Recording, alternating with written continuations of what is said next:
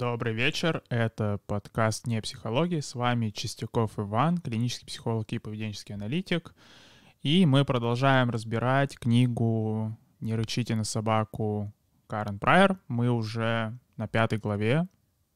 А, скоро так, гляди, и закончим.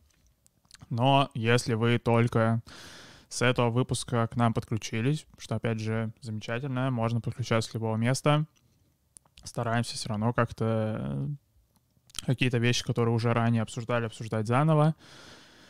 Э, все же не будет такого, что э, пропустили первый стрим и все, больше никогда ничего не понятно, но все же если подключились только сейчас, то обязательно смотрите плейлист полностью с первого выпуска, соответственно, тогда там вот все с первой главы, все будете лучше понимать, что вообще происходит. Что у нас было в прошлом выпуске? В прошлом выпуске тоже была пятая глава и мы разбираем, как работает подкрепление на практических примерах. Глава называется «Подкрепление в реальной жизни». Мы, собственно, разбираем, как подкрепление на практических примерах работает. А, и мы разбирали а, привычку грызть ногти, что а, Карен Прайер скептически относится ко всяким вариантам по типу использования лака для ногтей по типу использования перчаток, но на самом деле их можно использовать, просто нужно их использовать а, в духе подкрепления низкой частоты, то есть постепенно убирать, но убирать на такое время, за которое а, недостаточно а, за такое, ну, убирать на такое время, за которое, собственно, грызение ногтей не появляется заново. Потом мы разбирали опоздания и разбирали опоздания с точки зрения, что это проблема стимульного контроля, что люди, которые а, в принципе, более пунктуальные, у них, соответственно, больше возможностей в переговорах как-то настаивать на том, где конкретно будет происходить э, время и место встречи, соответственно, а, есть возможность э, чаще, получается, попадать в более знакомые места, соответственно, люди, которые чаще опаздывают, у них э, может быть в целом вот такая склонность в общении быть более пассивными, соглашаться на любые места, потому что у них уже репутация людей, которые постоянно опаздывают, соответственно, как бы не то, чтобы ты можешь настаивать на чем-то, когда ты э, известно, что ты опаздываешь везде, где можно. Ну и, соответственно, это возникает такая проблема стимульного контроля, что, собственно, какое-то надежный а, паттерн прибытия на место вовремя он не может сформироваться, потому что нет вот стабильной среды, а для обучения, для формирования поведения очень важно, чтобы среда была стабильная хотя бы какое-то время, для того, как хоть какое-то поведение устаканится. Соответственно, один из вариантов вообще бороться с опозданием — это хотя бы начать с того, чтобы стабилизировать среду, то есть пытаться успеть хотя бы в похожие места каждый раз в одно и то же место пытаться успевать. И закончили мы на том, что э, подкрепление популярнее, чем может показаться, что э, э, стандартное возражение, стандартное опасение в связи вообще с анализом поведения, с поведенческой психологией в том, что если все так замечательно, то где, собственно, ваше легендарное положительное подкрепление, почему нету везде, на каждом углу, и что на самом деле все же есть что самый вот такой яркий пример — это как раз-таки спорт, а, что а, были славные времена, когда тренеры в спорте относились к ученикам так, что просто бросаем их как котят, и там уже как выживут. Но со временем, вот как Карен Прайер приводит примеры, что она приводит примеры с горными лыжами, что появились вот всякое деление на склоны разной сложности, появилась э, экипировка для разного уровня катания, и таким образом, например, горнолыжный спорт стал гораздо популярнее, что теперь вот появилась практика как-то массово, например, ездить на горнолыжный курорт. Хотя, опять же, лет 50 назад это было чем-то более невероятным, что, соответственно, люди, которые ездили э, на какие-то горнолыжные Э, прогулки, на, какие, на какое-то катание, то это были люди, которые вот именно как-то профессионально готовились, что чуть ли не э, КМС получали, и только потом ездили кататься на лыжах. И а, дальше Карен Прайер начинает разбирать а, использование подкрепления в бизнесе и а, подкрепление в бизнесе, в организациях, вот в, в какой-то а, групповой среде, вот такой групповой динамике, это а, тот вопрос, который тоже а, с одной стороны, уже достигнут большой прогресс, опять же, потому что, например, а, сейчас больше менеджеров, чем один, чем ноль, а, знают о том, что все же неплохо было бы давать какую-нибудь положительную обратную связь сотрудникам. Но Соответственно, часто возникает все равно недопонимание, что как конкретно вообще обратная связь э, влияет на сотрудников. И самый такой популярный пример этого недопонимания — это вот э, а, то, что а, известно как Agile, что это фреймворк, который очень популярен а, в IT-среде, и в чем вообще заключается Agile? Agile заключается в том, чтобы ограни- разбивать работу на какие-то временные отрезки, и, соответственно, в начале этого отрезка проводится такое сообразное планирование, а в конце отрезка, соответственно, группа собирается и обсуждает, а, что вообще пошло не так. И а, в чем вообще проблема? Как раз-таки а, какая проблема возникает вот в таком построении, что очень легко начать давать негативную обратную связь, то есть, по сути, пытаться, опять же, постоянно наказывать нежелательное поведение потому что, ну, очень легко, когда вот э, ну, нужно было выполнить какой-то объем работы, а, очень легко, а, когда, например, выполнено 90% этого объема работы, отнестись э, к обратной связи так вот примерно, что а, это все классно, что выполнено 90% работы, но 10%-то не выполнено, давайте разбирать, почему 10% не выполнено. А, и вот как раз а, в этом, ну, что-то э, в то время, когда э, писалась книга, конечно, все вот эти вещи про agile и все такое еще не были широко распространены, но во времена Карет Прайер уже были какие-то прототипы таких систем. Вот она вот пишет, например, что э, в 60-е годы популярностью пользовалась тренировка восприимчивости и другие социопсихологические приемы тренинга. На таких занятиях управленцы знакомились с потребностями чувствами коллег и подчиненных. Что на самом деле практика в этом плане, ну, то есть Agile тоже не то, что это прям невероятное изобретение. Никто о нем не знал до того, как его придумали и начали популяризовать э, в нулевых, в десятых, а, что... А, то есть он как раз вот а, от, к этому э, тренингу восприимчивости он как бы идет корнями. Что, то есть э, в чем заключался, опять же, тренинг восприимчивости? То есть собиралась группа сотрудников корпоративных, все, вот, вся у нас вот весь наш отдел собрался, и вот мы сидим, обсуждаем. И опять же, что, соответственно, знакомились с потребностями и чувствами коллег и подчиненных, это как раз-таки обсуждали какие-то проблемы, что, опять же, что вас беспокоит на рабочем месте, что вам не так, и что, э, опять же, почему такие тренинги плохо работали, и в целом э, сотрудникам не особо нравится. Потому что если у вас внешне приятная среда, то есть вы, в принципе, все делаете, как будто вы заботитесь о другом человеке, но в процессе все равно обращаете много внимания на нежелательное поведение, а на желательное поведение внимания не обращаете, то складывается все равно такая вот а, токсичная среда. То есть а, разбирать полеты, разбирать, что пошло не так, разбирать а, на ком, на чё, на, кто вообще, на, на ком затык в задаче произошел, а, даже если это делается максимально приятными формулировками, это все равно будет технически наказание. Потому что, опять же, в чем... Потому что почему? Потому что наказание это что?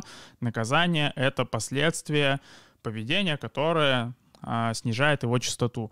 То есть даже если все сформулировано правильно, но хитрый план такой, что вот, что мы собрались, у нас есть организация, у нас есть какой-то отдел, мы собрались, обсудили какую-то проблему, и после этого какой-то проблемы не стало, то получается, по сути, а, даже если мы все сделали няшно-мяшно, приятно, внешне, э, безупречно и конструктивно, и заботливо друг о друге, но хитрый план у нас был такой, что мы сейчас это обсудим, и этого не станет, то все равно, получается, мы а, весь тренинг, мы весь, э, не знаю, там, раньше это было тренинг, сейчас это называется митингами, а, что мы, по сути, весь митинг э, пытались наказать какое-то нежелательное поведение, это все равно неприятно, и сотрудники в этом плане, они все равно могут как-то реагировать на этот факт, что, несмотря на то, что все внешне приятно из заботы, все равно как бы такая ну, токсичненькая ситуация возникает. То есть в этом плане как вообще можно как раз-таки улучшить agile, чтобы agile вот именно реально хорошо работал, в плане, чтобы он э, использовал принципы положительного подкрепления, принцип, который мы здесь обсуждаем, что то есть создавать у желательного поведения последствия, которые повышают вероятность повторения этого поведения в будущем. Это как раз-таки, что э, собир, собираться в конце на какой-то а, на какую-то ретроспективу, на такой вот этот э, митинг, где обсуждаются какие-то результаты, и все же э, уделять время внимание не только тому, что пошло не так, но и тому, что вообще хорошо случилось, что какие были удачные моменты в работе над текущей задачей, что кто кому хорошо помог, э, кто кому обратился и, собственно, быстро как-то отреагировал, и всякие вот такие вещи. То есть ретроспективу это, в этом плане, если вот ее дополнить вот этим акцентом на желательном поведении, то есть чтобы обсуждалось не только, что пошло не так, почему мы не доделали, почему мы сделали 90%, работы, а не 100%. Если сдвинуть фокус не с почему, э, куда делись 10%, вы что, съели их, что ли? А если сдвинуть акцент с вот этого вопроса на вопрос, а, собственно, что нам помогло 90%-то сделать, почему, как, почему 90% смогли сделать, почему, вот как так вышло, а, то, соответственно, а, ретроспектива может быть, с одной стороны, более интересной и приятной для участников, потому что, ну, получается, все будут э, только рады на ней поприсутствовать и что-то рассказать, потому что, ну, по сути, это э, такая пятиминутка доброты. А с другой стороны, она, собственно, может начать, реально начать работать, потому что вот получается, что для какого-то желательного поведения, для каких-то удачных взаимо- взаимодействий внутри коллектива, у них появится наконец подкрепление, появится какое-то место, где их можно подкреплять.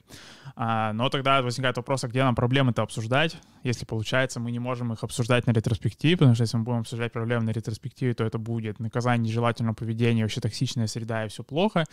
А, и мы должны на ретроспективе обсуждать, э, кто какой молодец был на этой неделе, то где нам обсуждать проблемы? Ну, один из вариантов — это обсуждать проблемы на планировании. То есть как раз-таки а, в начале следующего цикла, в начале следующего спринта можно как раз-таки на планировании обсуждать, а что, собственно, какие проблемы могут возникнуть вообще над работе, в работе над задачей. То есть а, обсуждать проблемы не в плане, что какие проблемы возникли в прошлом, и пытаться друг друга побить палками, а обсуждать проблемы именно, что вот у нас там исторические в работе над похожими задачами возникала вот такая вот проблема. И, соответственно, там, что сейчас задачи похожи, у нас снова может вот такая проблема возникнуть. И, соответственно, на планировании уже тогда пытаются сделать что-то с этой проблемой на опережение. Что, а, то есть, получается такое своеобразное превентивное наказание нежелательного поведения. То есть нежелательное поведение еще не случилось, а уже как бы с ним и разобрались что вот, что это вот такой вот вариант, как можно вообще а, как раз-таки вот как-то бизнес-процессы изменить, чтобы они лучше согласовывались с принципами поведенческой психологии, как раз-таки с принципом, что а, лучше а, подкреплять желательное поведение, а нежелательное поведение лучше не подкреплять. Что вот как раз-таки изменить вообще вот эту вот логику а, а, фреймворков, которые хоть как-то основаны на обратной связи, потому что есть, в принципе, есть организации, где нет такой обратной связи, где просто э, ребята по наитию работают, там, э, хорошо делай, хорошо будет. В принципе, у них э, Э, им рекомендация хоть что-нибудь, какой-нибудь фреймворк ввести в свою работу, все же интуитивный подход, он специфический в этом плане. А, вот, но, соответственно, если уже есть какой-то фреймворк, то вот его можно модифицировать, как раз-таки переставив просто местами события.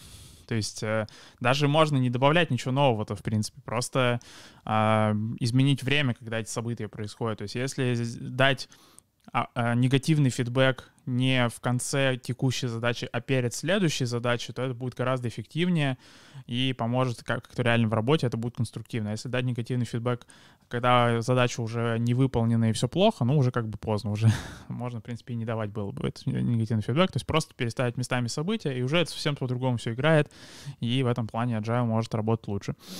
Но вообще, почему, собственно, вот несмотря на то, что, ну, то есть Карен Прайер писала, получается, больше 30 лет назад в этой книге про то, что вот, что можно использовать какие-то тренинги, можно давать какую-то обратную связь положительную сотрудникам, и, положительно, и сотрудники будут работать лучше. Почему это, собственно, не настолько хорошо прижилось, насколько могло бы? А, потому что тренерский вот этот подход, когда у нас есть какой-то руководитель, у него есть линейные сотрудники, этот руководитель линейным сотрудникам выдает какую-то обратную связь регулярно, что вот собираются они вот опять же на какой-то вот митинг, на ретроспективу, я не знаю, на планирование.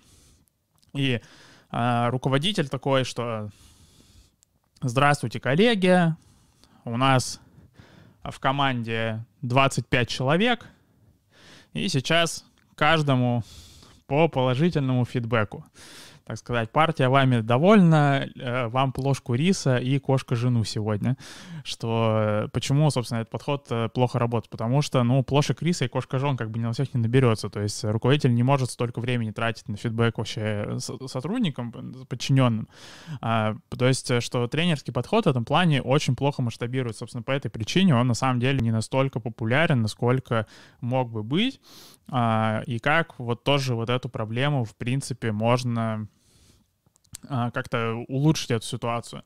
Что один из вариантов это как раз-таки, что, сотру... ну, что руководитель, а, ну, точнее, прежде чем разбирать, как можно эту ситуацию улучшить, еще полезно учесть, как ее пытаются решить. То есть как вообще такую ситуацию пытаются решить, что если тренинговский подход плохо масштабируется, то, по сути, в компаниях популярно разбивать тогда тренерский подход, то есть э, дел, ну, просто а, убирать проблему масштабирования, потому что если нету масштабирования, то есть если у нас, например, вот есть у нас э, отдел, в нем было 500 человек, не знаю, в нем было 50 человек, и когда было 50 человек, еще хоть как-то там обратную связь вывозили давать, там со скрипом все сложно, но вывозили. Предположим, потом стало 500 человек, ну уже как бы все, ну невозможно, не может один руководитель а, выдавать обратную связь 500 линейным сотрудникам. Это невозможно. А, что, соответственно, проблему решают просто тем, что убирают масштаб, то есть, по сути, отдел разбивают на 10 подотделов, в каждом из которых по 50 человек, или там на 100 отделов, в каждом из которых по 5 человек, соответственно, каждому этому отделу прикручивают нового менеджера, что вот вам новый руководитель, вот у этого руководителя есть линейные сотрудники, и, соответственно, руководитель с новым линейным сотрудником дает обратную связь. И все, вроде как бы проблема решена. Но, соответственно, опять же, в чем проблема э, такого подхода? В том, что, соответственно, он, опять же, не, не масштабируется, потому что, ну, не, а, рано или поздно в организации начинается момент, когда менеджеров становится больше, чем линейных сотрудников, что тоже очень сложно с точки зрения организации. И есть в этом плане работы на тему, что вообще у корпорации есть такой предельный размер развития, дальше которого они просто начинают разваливаться от того, что ну, невозможно уже просто решать эту коммуникационную проблему, потому что ну, слишком много менеджеров, слишком мало линейных сотрудников остается. И как бы все, все коллапсировать начинает. А, но, то есть, э, как вообще как раз-таки можно попробовать реально решить эту проблему? Ее можно решить как раз-таки так, что руководитель начинает давать обратную связь не поведению отдельного сотрудника, а каким-то взаимодействием между сотрудников. То есть, например, что а, вместо того, чтобы а, Team Lead, например, собирал, вот если взять, опять же, какую-нибудь IT-сферу, э, вместо того, чтобы Lead собирал э, сотрудников и говорил им, что ты молодец, хорошо написал код, ты молодец, хорошо написал код, ты молодец, хорошо написал код, можно э, упростить эту всю процедуру, если, например, стимулировать просто, чтобы э, сотрудники между собой просто ревью какое-то делали. То есть, соответственно, тогда вроде как бы с одной стороны есть контроль, потому что все равно кто-то код друг друга просматривает, но, соответственно, Team лиду как бы уже не нужно делать это лично. Таким образом, получается, что Team Lead, в принципе, может таким образом э, работать с большим количеством линейных сотрудников, потому что, опять же, ему не нужно фидбэк выдавать каждому лично. Он может выдать фидбэк команде, что у них э, хорошо идет практика код-ревью, и, соответственно, таким образом они там уже между собой как бы подкрепление распределят. А, вот, но, соответственно, это уже вот такая вещь, которую Карен Прайер у себя в книге не обсуждала, что, опять же, что можно подкреплять не какое-то индивидуальное поведение, а можно подкреплять поведение а, сообщества в целом. Мы это а, обсуждали в одном из выпусков, когда обсуждали а, какие-то преступления, шутинги и всякие вот такие вещи, что вот одна из проблем вообще, что э, это вот то, что называется атомизацией, то есть атомизация — это когда, собственно, вот есть такая э, иерархическая структура вертикальная, что вот у нас есть, получается, какой-то центр, и от него, соответственно, э, расходятся много а, вот таких вертикальных связей. Соответственно, этот центр как бы выдает последствия поведению таких всех связанных с ним ячеек, но эти ячейки между собой никак не пересекают, то есть они как бы такими атомами становятся, а, что а, что альтернатива этому процессу — это как раз-таки стимулирование горизонтальных связей и, собственно, в организации а, в какой-то в бизнесе можно тоже этот принцип использовать и опять же стимулировать не вот этот э, не вот индивидуальное поведение сотрудников, а именно вот какое-то их взаимодействие между собой, то есть стимулировать горизонтальные связи. И за счет стимулирования горизонтальной связи можно полностью обойти вот эту проблему необходимости проведения тренингов даже, потому что теоретически э, руководитель, который прям супер заморочился на этот счет и вот преисполнился знания поведенческой психологии, опыта, потому что, ну, одних знаний не хватает, все равно нужно пробовать делать это руками и, соответственно, уже там смотреть дальше, что из этого будет получаться. что такой руководитель? А, он может э, даже добиться, например, результата, когда а, даже ретроспективу сотрудники проводят сами, что просто собираются линейные сотрудники и делают такую своеобразную, то, что э, в этом плане в э, психологии есть какой-то вот аналог, это вот называется интервизия, то есть когда не когда какой-то руководитель собирается и э, разбирает работу подчиненных, а когда сотрудники, когда психологи, которые все, в принципе, рав, равны друг другу, они собираются и обсуждают друг с другом э, работу друг друга. То есть, что в таком плане получается, что это тимлит еще большее количество людей может э, э, мониторить, давать обратную связь, потому что, опять же, что ему даже не нужно лично проводить какие-то митинги, ему достаточно подкреплять, что митинг в целом успешно прошел без него. Что то есть, опять же, получается, что он подкрепляет, подкрепляет в этом плане горизонтальные связи, а не вот именно какое-то индивидуальное поведение. Таким образом решается полностью проблема масштабирования.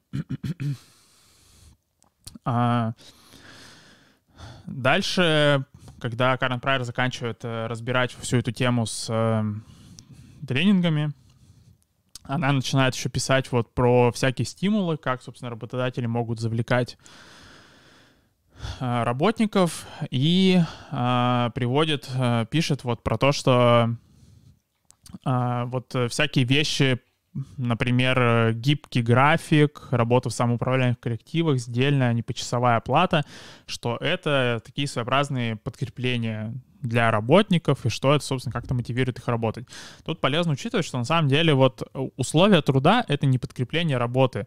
Это тоже часто путает э, руководителей и как-то людей, которые вообще как-то организуют вообще бизнес-процессы, что им кажется, что если просто создать хорошие условия работникам, вот просто статичные хорошие условия, то есть вот, что, в принципе, приходите просто, у нас вот есть печеньки, у нас есть фитнес-центр, я не знаю, фитнес-зал свой, у нас есть а, гибкий график, у нас а, есть, а, мы развозим людей до дома, то это будет мотивировать именно людей хорошо работать, но на самом деле это будет мотивировать людей просто приходить на работу. И это тоже важно, потому что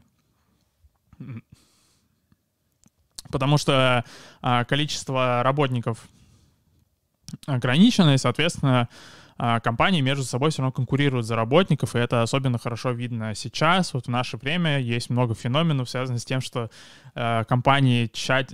компании всячески нанимают людей, и люди просто не нанимают, потому что у некоторых компаний вакансии бывают открыты просто э, месяцами и годами, и все равно не заполняются. Невозможно просто найти работника, который сейчас согласился бы на такую работу. А, что... То есть э, в этом плане завлечь работника — это замечательно, но, соответственно, все равно полезно учитывать, что как бы это не то, что вы подкрепляете подкрепляете продуктивную какую-то продуктивность. То есть, опять же, именно а, продуктивность — это, опять же, какая-то система, где выстроено, что чем больше человек делает, тем больше он какой-то обратной связи получает, что он тем больше чего-то получает, что... И в этом плане вот тоже часто бывает проблема, что, например, а, пытаются сделать какие-то вот мотивирующие ну, мотивирующую какую-то часть, что вот у нас есть, э, например, а, базовый оклад, и, соответственно, если вы выполняете какой-то план, то а, мы даем вам вот э, еще что-то сверху, а, но, опять же, в чем-то а, здесь проблема возникает. Здесь проблема возникает в том, что а, тогда работник оказывается такой в ловушке, что он либо а, делает план и получает, собственно, полную зарплату, либо он не делает план, и тогда получает просто нифига. Соответственно, на самом деле это тоже не особо стимулирует именно продуктивность, потому что, ну, это в том числе нарушает вот то, что мы обсуждали на некоторых стримах про вот этот концепт оперантных свобод, что если вы что-то подкрепляете, то неплохо было бы, чтобы а, это подкрепление можно было получить потенциально бесконечное количество. Ну, соответственно, вот, э, например, вот эта вот тема с планами, что есть какой-то план работы, и, соответственно, вот если выполнил план, то вот тебе, соответственно, мотивирующая выплата есть, а если не выполнил план, то тебе ничего. У нее проблема, что, получается, ну, как бы план невозможно бесконечное количество раз выполнить. То есть, э, и причем, а, что а, э, план даже стимулирует работать как можно хуже, потому что а, если один из сотрудников будет перевыполнять план очень сильно, то план просто поднимут. И, соответственно, получается, что а, сотрудники, как раз-таки, вот если вот они начинается такое стимулирование горизонтальных связей, просто тоже неконструктивное. То есть сотрудники начинают буквально э, пинать друг друга, что типа не перевыполняй план. Ты что делаешь? Э, работай меньше. Что, а, соответственно, не совсем то, что вы, что, что вы хотите увидеть. В этом плане как раз-таки вот альтернативная система, как опять же, вот с одной стороны, а, которая а, завязана на горизонтальных связях, но в то же время завязана на подкреплении, могла выглядеть, например, так, что человек получает стимулирующую выплату за продуктивность своего коллеги, а не за свою личную. То есть, что, например, есть, э, ну, то есть, опять же, не в формате плана, а в формате какого-то такого бесконечно, потенциально бесконечной выплаты. То есть, что если, э, что сотрудники получают выплату пропорционально тому, как вот, например, ну, сколько получилось всему отделу, например, сделать э, какой-то работы, соответственно, сколько, сколько получилось выполнить. Ну, соответственно, опять же, что это потенциально выплата должна быть такая, что если они сделали очень-очень много работы, соответственно, они получили очень-очень много все. Ну, что, соответственно, опять же, чтобы у этого не было какой-то верхней границы, но в то же время вот, чтобы последствия были назначены не только на индивидуальное поведение, но и на то, что на какую-то продуктивность всего коллектива в целом. Тогда, соответственно, получается, что каждый из отдельных сотрудников, у него будет стимул а, помогать коллегам, наоборот, как-то а, тоже участвовать в этом процессе, чтобы все хорошо работали. А вот именно в, в планах, а, а, именно в планах, вот именно проблема, что, а, что получается, а, они стимулируют наоборот, всех работ как можно меньше, потому что если кто-то работает слишком хорошо, то план повышает, соответственно, вся, вся команда страдает, весь коллектив страдает от этого. Тут пишут, э, вырезать коллег, пока не соберется лучшая команда. А, ну, да, тут, в принципе, а, опять же, что если... А, да, что, что могут быть такие ситуации, когда по каким-то причинам вырезать коллег будет проще, чем, а, чем а, повысить продуктивность. Но, соответственно, там уже да, нужно будет учитывать, что это, что это за работа такая, что гораздо проще просто убрать всех коллег, чем а, выполнить работу всем дружно хорошо. А, причем, ну, опять же, то есть, что если никого не штрафуют за низкую продуктивность коллеги, а просто, опять же, что если э, все будут работать лучше, то всем будет больше каких-то стимулирующих выплат, то, в принципе, тоже нет стимулов на самом деле э, вырезать коллег. Вот как раз-таки про вырезание коллег, это вот как раз тоже появляется, что э, бывает такая злая версия вот этой схемы, она называется круговой порукой. То есть круговая порука в чем заключается? Что, что одного человека штрафуют за косяки другого человека. Это особенно было популярно в начале 20 века, собственно, это одна из причин, ну, возможно, почему так был популярен коммунизм, потому что, э, ну, вообще система супер бесчеловечная, то есть, что, например, там, ну, рабочие на заводе или там в шахте где-нибудь, что, соответственно, если кто-нибудь из них там пропустил какую-нибудь деталь, я не знаю, что-то плохо, сделал, как-то плохо поработал где-то, соответственно, потом весь коллектив просто выпарывали. Что, ну, соответственно, да, что-то это очень сильно стимулирует просто а, бить вообще всех сразу же. Там увидел, что кто-нибудь что-нибудь не так делает, сразу же просто влетел и сам его избил сразу на опережение. Но, опять же, если вот такую сделать альтернативную версию круговой поруки, когда а, не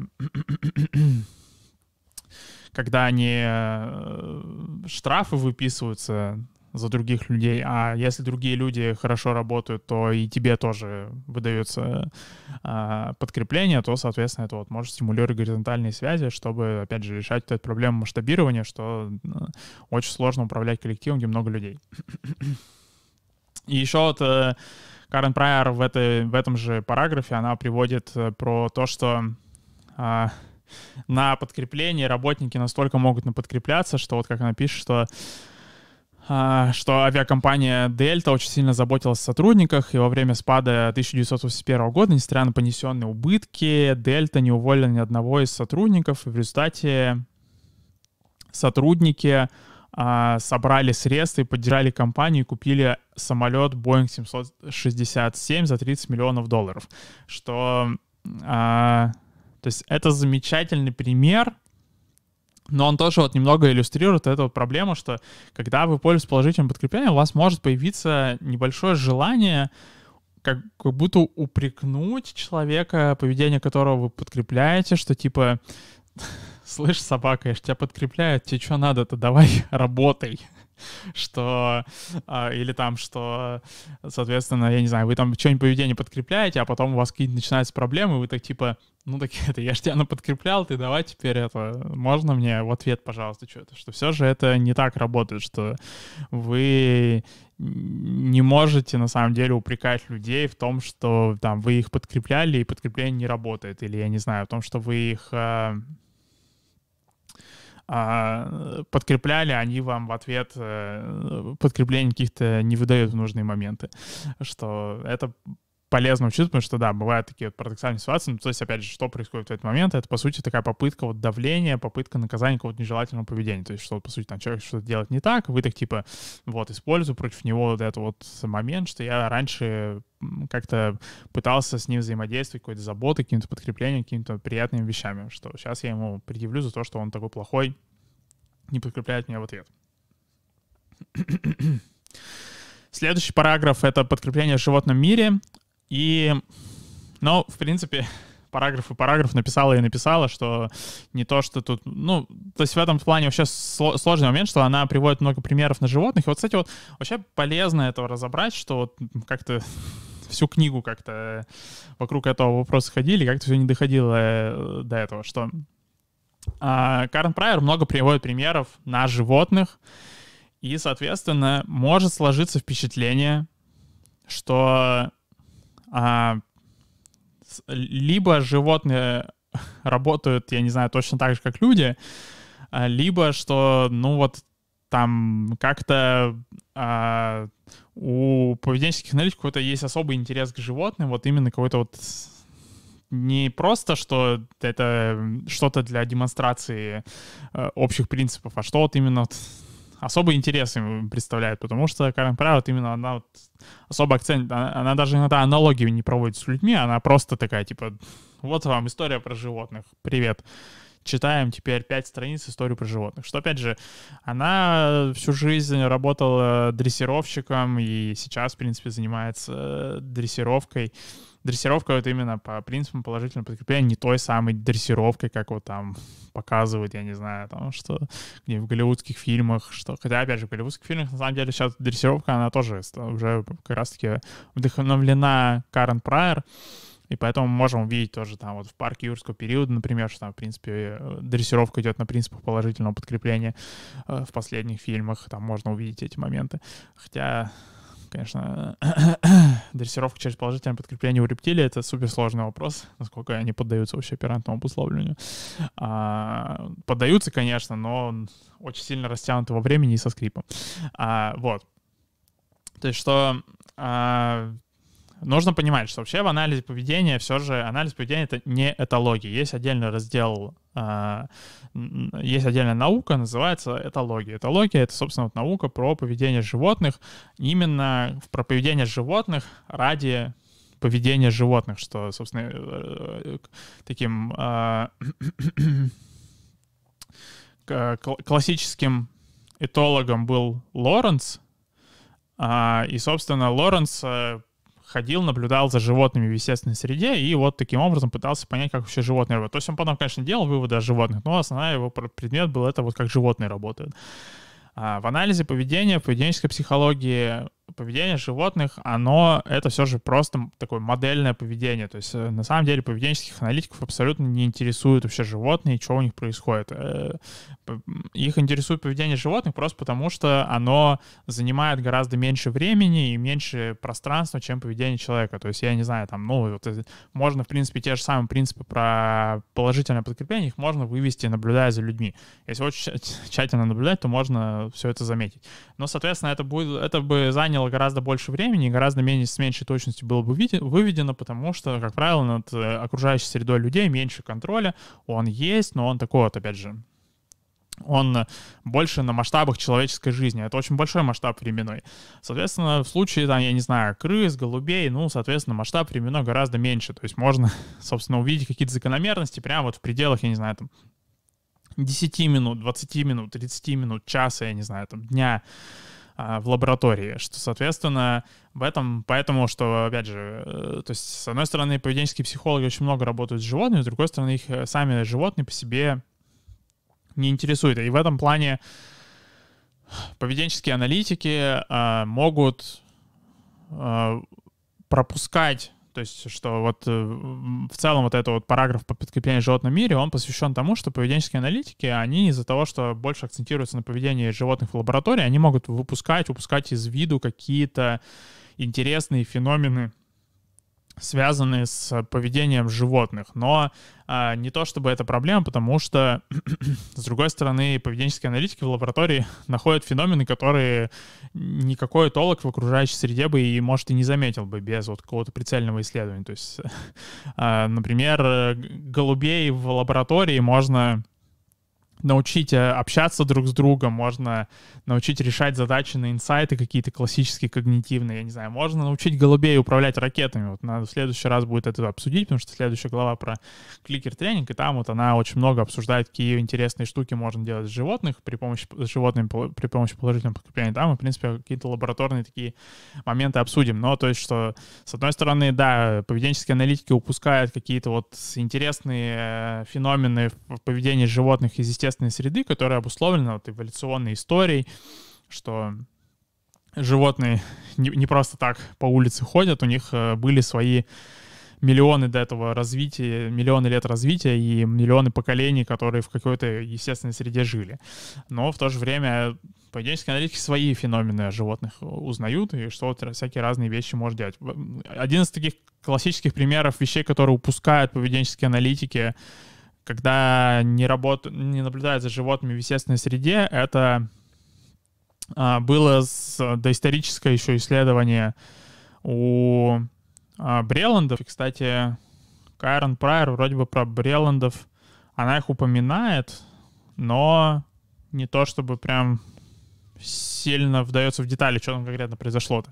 Что они за, нашли интересный феномен, что, например, э, енотов очень сложно научить складывать монетки в ящик. Почему это происходит? Потому что э, если а, енот складывает монетку в ящик и получает еду, то получается, как мы обсуждали про стимульный контроль, про условное подкрепление, что получается стимул начинает связываться друг с другом, и у них появляется одна общая функция. То есть теперь получается, а, что еда а, создает у енотов а, вот это поведение вот что-то мыть в лапках, а, что они постоянно моют еду, и, соответственно, теперь монетки тоже начинают создавать эту еду. И получается, что как вот это поведение что-то мыть в лапках, оно несовместимо с тем, чтобы класть что-то в ящик, потому что, чтобы положить, нужно как бы расслабить лапку и отпустить монетку в ящик. А получается, как бы в контексте э, их эволюционной истории то все, что связано с едой, нужно мыть. И они начинают мыть монетку, и, соответственно, вот возникает такая... Они вот обнаружили, что как раз э, без учета эволюционной истории вот такие вот парадоксальные ситуации могут возникать, когда вроде как бы технически все правильно сделано, то есть все сделано вот именно по вот этой процедуре, чтобы сформировать у енота то, что вот он такой а, берет монетку, находит ее, потом, соответственно, а, идет к ящику и кладет ее, но на практике все это ломается, что как только все доходит дело до еды, то, соответственно, эволюционная история берет вверх и начинает э, еда начинает еда и связанные с едой события начинают вот э, индуцировать у енота вот это вот движение лапками, и, соответственно, енот больше не может ничего класть в ящик. Там, в принципе, потом были исследования, что там можно э, очень такими окольными путями обойти этот вопрос. Но еще главный момент, что э, э, в этом плане нету какого-то вот конфликта между поведенческими аналитиками и этологами. Потому что все, что этологи находят, его тоже можно концептуализировать в этих терминах анализа поведения, вот этих терминах, что есть дискриминативный стимул, есть поведение, есть последствия. То есть, соответственно, да, там у какого-то конкретного енота а, все сломалось, потому что вот а, если связать монетки с едой, то монетки начинают а, вызывать то же самое поведение, что вызывала еда, соответственно, начинается мытье монетки, и, соответственно, монетку не, невозможно положить в ящик. Но как бы это все равно про то, что есть дискриминативный стимул, а, монетка, и она вызывает поведение а, мытье вот лапами. А, то есть, что, в принципе, никакого парадокса не возникает, просто ну, да, это классно было бы, а, если бы было найдено какое-то решение, как вот, опять же, какими последствиями это поддерживается, какими последствиями можно это изменить. Но, в принципе, этот феномен, он не противоречит э, а, анализу поведения, и что можно, в принципе, в тех же терминах его описать. А, да, вот что, то есть, что вот, в целом полезно учитывать, что все же анализ поведения, поведенческая психология, они, э, конечно, много занимаются поведением животных, но у них свой интерес к поведению животных, это не тот же самый интерес, что у этологов, поэтому, в принципе, сопоставлять с этологией анализ поведения особо осмысленно, потому что у них просто разные цели. А, поведенческие аналитики изучают поведение животных, чтобы э, решать какие-то проблемы с человеческим поведением. Э, вообще, в принципе, никакого интереса нету к поведению животных именно как к какому-то самостоятельному явлению. И да, это, с одной стороны, позволяет какие-то вещи упускать. Есть какие-то интересные феномены у поведения животных самостоятельные. Ну, а с другой стороны, в поведенческие аналитики вот а, был этот легендарный кейс, как э, Скиннер учил э, голубей э, управлять ракетами и бомбардировать корабли таким образом, что, так сказать, где вы в естественной среде видели, чтобы ракеты, чтобы голубь ракеты управлял. А, да. И получается последний параграф в пятой главе — это подкрепление общества. И а, здесь Карен Прайер обсуждает, как вообще можно подкреплением пользоваться в, как, в решении каких-то общественных проблем. И вот, опять же, немного упирается в то, что она рассматривает э, подкрепление как феномен, который можно воздействовать только на индивидуальное поведение, на поведение отдельного человека, и, соответственно, как бы и в обществе, тогда общество-то не доходит. Но в то же время тоже справедливо, потому что вот этот феномен, что можно подкреплять взаимодействия какие-то, э, горизонтальные связи, он буквально в последние, опять же, 10 лет как-то активно обсуждается. Это называется а, феноменом а, метасопряженности, культурных практик, то есть что вот это всякие вот вещи, которые, концепты, которые довольно сравнительно недавние. И Сигрид Глен в этом плане очень там связана, американская исследовательница, она очень активно этим занимается. Но, соответственно, опять же, вот когда Карен Фрай все это писала, этого не было. А, а, ну, то есть что, и, соответственно, а, в этом плане все примеры, которые она приводит в этой главе, они, ну, вот такие, что не то чтобы они в целом как-то обсуждают проблему, можно ли при помощи подкрепления решать какие-то общественные проблемы. Что, например, э, она вот э, пишет, что Поскольку общество не состоит исключительно из обменов подкреплений, социальный эксперимент, включающий подкрепление в группах, приносит неоднозначные результаты, например, использование подкрепления в структурированном обществе, в тюрьме, больнице или колонии для малолетних преступников может быть полностью провален теми людьми, которые осуществляют подкрепление. Но, то есть, э, и она приводит тут пример, что там вот была колония для несовершеннолетних, и в этой колонии пытались подкреплять желательное поведение у заключенных. Но, то есть, это и эксперимент, который даже если бы он завершился успехом, он был бы обречен на провал, потому что, ну, это, опять же, это не масштаб масштабируясь, как мы обсуждали, вот, когда обсуждали подкрепление в бизнесе, что самая большая проблема вот такого подхода к подкреплению, что сейчас мы э, разобрались с положительным подкреплением, сейчас придем индивидуальное подкрепление, подкрепление, что опять же, ну, да, получается, я не знаю, там нужно охранников научить э, положительному подкреплению, а потом, получается, охранникам, каждому охраннику выдать мини-охранника, чтобы у каждого мини-охранника было по своих пять заключенных, которыми он эффективным менеджментом поведения которых он мог бы заключать, заниматься, или там, ну, соответственно, там в, в камере каких-то мини-менеджеров делать. А, то есть, э, что очень сильно начинает все дробиться, потому что вот, что в целом, опять же, если план при помощи положительного подкрепления а, что-то изменить в тюрьме, то, ну, это невозможно сделать, а, подкрепляя каждого конкретного малолетнего преступника в этой колонии, что это будет нереальная процедура, так невозможно сделать. Но, опять же, можно это сделать, вводя вот такую, опять же, своеобразную там круговую поруку, только аль- альтернативную такую, что там, то есть когда там, предположим, а, заключенные отвечают друг за друга, если у одного из них хорошее поведение, то второму, соответственно, дают какие-то плюшки за это, а что тогда, в принципе, есть шанс, что хоть как-то эта система будет масштабироваться и что будет работать. А, в этом плане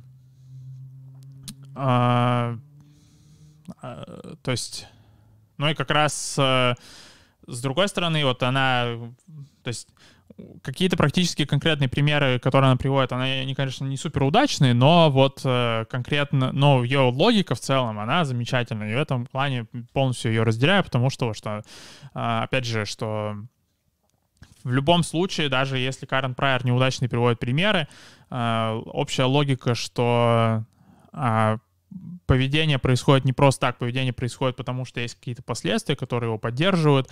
Это тоже полезно учиться, в том числе в решении каких-то социальных проблем, а, потому что все равно какая-то повседневная наша мысль, что социальные проблемы происходят не потому, что, я не знаю, обстоятельства такие, а потому что люди плохие просто, что там, я не знаю, что там люди не заботятся о климате, потому что они вот такие вот э, глупые, я не знаю. Люди там не прививаются, потому что они глупые. Люди там еще что-нибудь не потому что они глупые. Что... В этом плане э, возникают тоже вот всякие контрпродуктивные какие-то решения этих проблем, Потому что, опять же, когда кажется, что проблема внутри людей, то очень легко перейти к какому-то запугиванию, что кажется, например, что просто вот люди наказательно прививок, например, что единственное, чего им не хватает, это просто вот понимание, насколько это важно и опасно, что, соответственно, нужно нам вбить им так, вбить прям вот социальный долг им, представление о каком-то вот общественном благе. И в этом плане вот недавно видел, а, что Водовозов, например, решил прям в банк этой логики пойти, и просто он с каждым своим каким-то публичным интервью все больше и больше просто кошмарных ужасов приводит, как конкретно Россия умрет в канаве, если просто не привьются сейчас 146% э, населения. Что, ну, то есть, э, с одной стороны, может показаться, что если людей запугать, то они будут более весело бежать прививаться, с другой стороны, если брать какой-то технической точки зрения, то получается теперь, что с э, концептом вакцины у населения еще больше негативных представлений, что, соответственно, возникает та же самая проблема, что если, например, а, подростков запугивать наркотиками, то это не приводит к тому, что они перестают употреблять наркотики, это приводит к тому, что они еще более странными какими-то вещами занимаются. Ну и в этом плане, вот опять же, стратегия запугивать людей, что они умрут э, что просто Россия развалится, если у нас не будет вакцинировано 100% населения прямо сегодня, то это по смысленности аналогично попытке научить математике страшными перспективами смерти от того, что вы гуманитарий. Как бы так реально пытаются делать, но это не приводит ни к чему хорошему. Это приводит к тому, что люди просто... У них формируется то, что называется феномен математическая тревожность, что люди просто не могут подойти к математике, потому что э, каждая мысль о математике теперь завя- заканчивается рассуждениями о том, как плохо все будет, что как я умру от голода просто, потому что преподаватель такой, типа, ну, возможно, моим ученикам просто не хватает немного понимания, что немного вот им не хватает вот глубокого понимания, что гуманитарием быть плохо. Сейчас я им объясню это, и нормально. Все, сразу начнут заниматься математикой. Не начнут. а, да, что еще в этой, то есть, ну, вот что, то есть в целом, э, Карен Прайер, опять же, она вот, когда анализирует, как можно использовать подкрепление в каких-то решениях общественных проблем, она примеры приводит сомнительные, потому что, опять же, я вот э, кажется, что можно вот в таком атомизированном варианте подкреплять индивидуальное поведение, этого будет достаточно. Но в целом ее логика, что, опять же, под, хоть какое-то а, подкрепление а, хоть какое-то подкрепление было бы а, полезное, что поведение не происходит, потому что а, нет подкрепления, а, то это всегда полезно учитывать. То, кстати, вот пишут, что надо просто штрафовать за отсутствие прививки и платить за вакцинацию. Если, ну вот как раз-таки вот тоже проблема, что это просто не очень плохо масштабируемый подход, потому что, ну, а, если мы будем за индивидуальную вакцинацию а, пытаться штрафовать, за отсутствие индивидуальной вакцинации штрафовать, то, ну, как бы там будет коллапс просто правоохранительных органов, это нереально такую систему поддерживать, что на практике это превращается в легендарное российское э, закон суров, но не обязательно к исполнению, что невозможно законодательство поддерживать, которое вот настолько индивидуализировано. То есть, в принципе, с другой стороны, государство потом начинает пытаться круговой порукой все это решать проблемы, но, опять же, вот можно как раз-таки, например, платить за вакцинацию, что там вот э, если а, у вас кто-нибудь там из родственников вакцинирован, я не знаю, все люди вокруг вас вакцинированы, то вам вот какая-то выплата полагается. То есть, опять же, вот устроить, устраивать подкрепление горизонтальных связей, именно не, не индивидуальной вакцинации, потому что подкрепление индивидуальной вакцинации — это очень неэффективная такая схема будет в плане распределения ресурсов. Очень много придется а, тратить денег на это. да, что, собственно, еще в качестве примера, а, как можно использовать подкрепление для решения общественных проблем — а, это, конечно же, тут всплыло в, этой, в этом параграфе всплывает а, а, утопия Скиннера Walden 2. А, и с одной стороны, и вот на примере утопии, антиутопии тоже можно разбирать вот что, потому что, ну, подкрепление же, по сути, все равно контроль какой-то, и, соответственно, у людей часто возникает опасение, что вот сейчас у нас тут, э, получается, какие-то подкрепляторы придут, будут все подкреплять, и вот э, фашизм начнется, просто фашизм с добрым лицом, вот такой вот, что э, стальным сапогом будут подкреплять, так сказать, что, э, но э, и в этом плане вот э, Карн Проект как раз начинает вообще э, обсуждение Волдена 2 с того, что ей кажется вообще это невозможным. Ей кажется это невоз... невозможным общество построено подкрепление, потому что все равно есть какие-то иерархии, и будут какие-то конфликты, всякие такие вещи. Но тут нужно понять, что сообщество Скиннера было не про то, чтобы вообще ни... конфликтов никогда не было в жизни, а про то, чтобы даже если конфликты есть, то все равно их разрешали бы положительным подкреплением. И в этом плане там, ну, то есть, что если есть, например, какие-то конфликты, там даже вот, ну, по сути, один из конфликтов вообще, который возникает в обществе, с какой скоростью по дороге двигаться. Что кто-то хочет двигаться быстро, кто-то хочет двигаться медленно. И, соответственно, в этом плане государство разрешает этот конфликт, то есть оно штрафует просто тех, кто двигается слишком быстро. Таким образом, конфликт решен.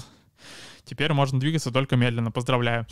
А, но ту же самую ситуацию можно решать через положительное подкрепление. В этом плане, ну, конечно, тоже не самый удачный пример, потому что это индивидуализированная система, но даже вот есть кейсы.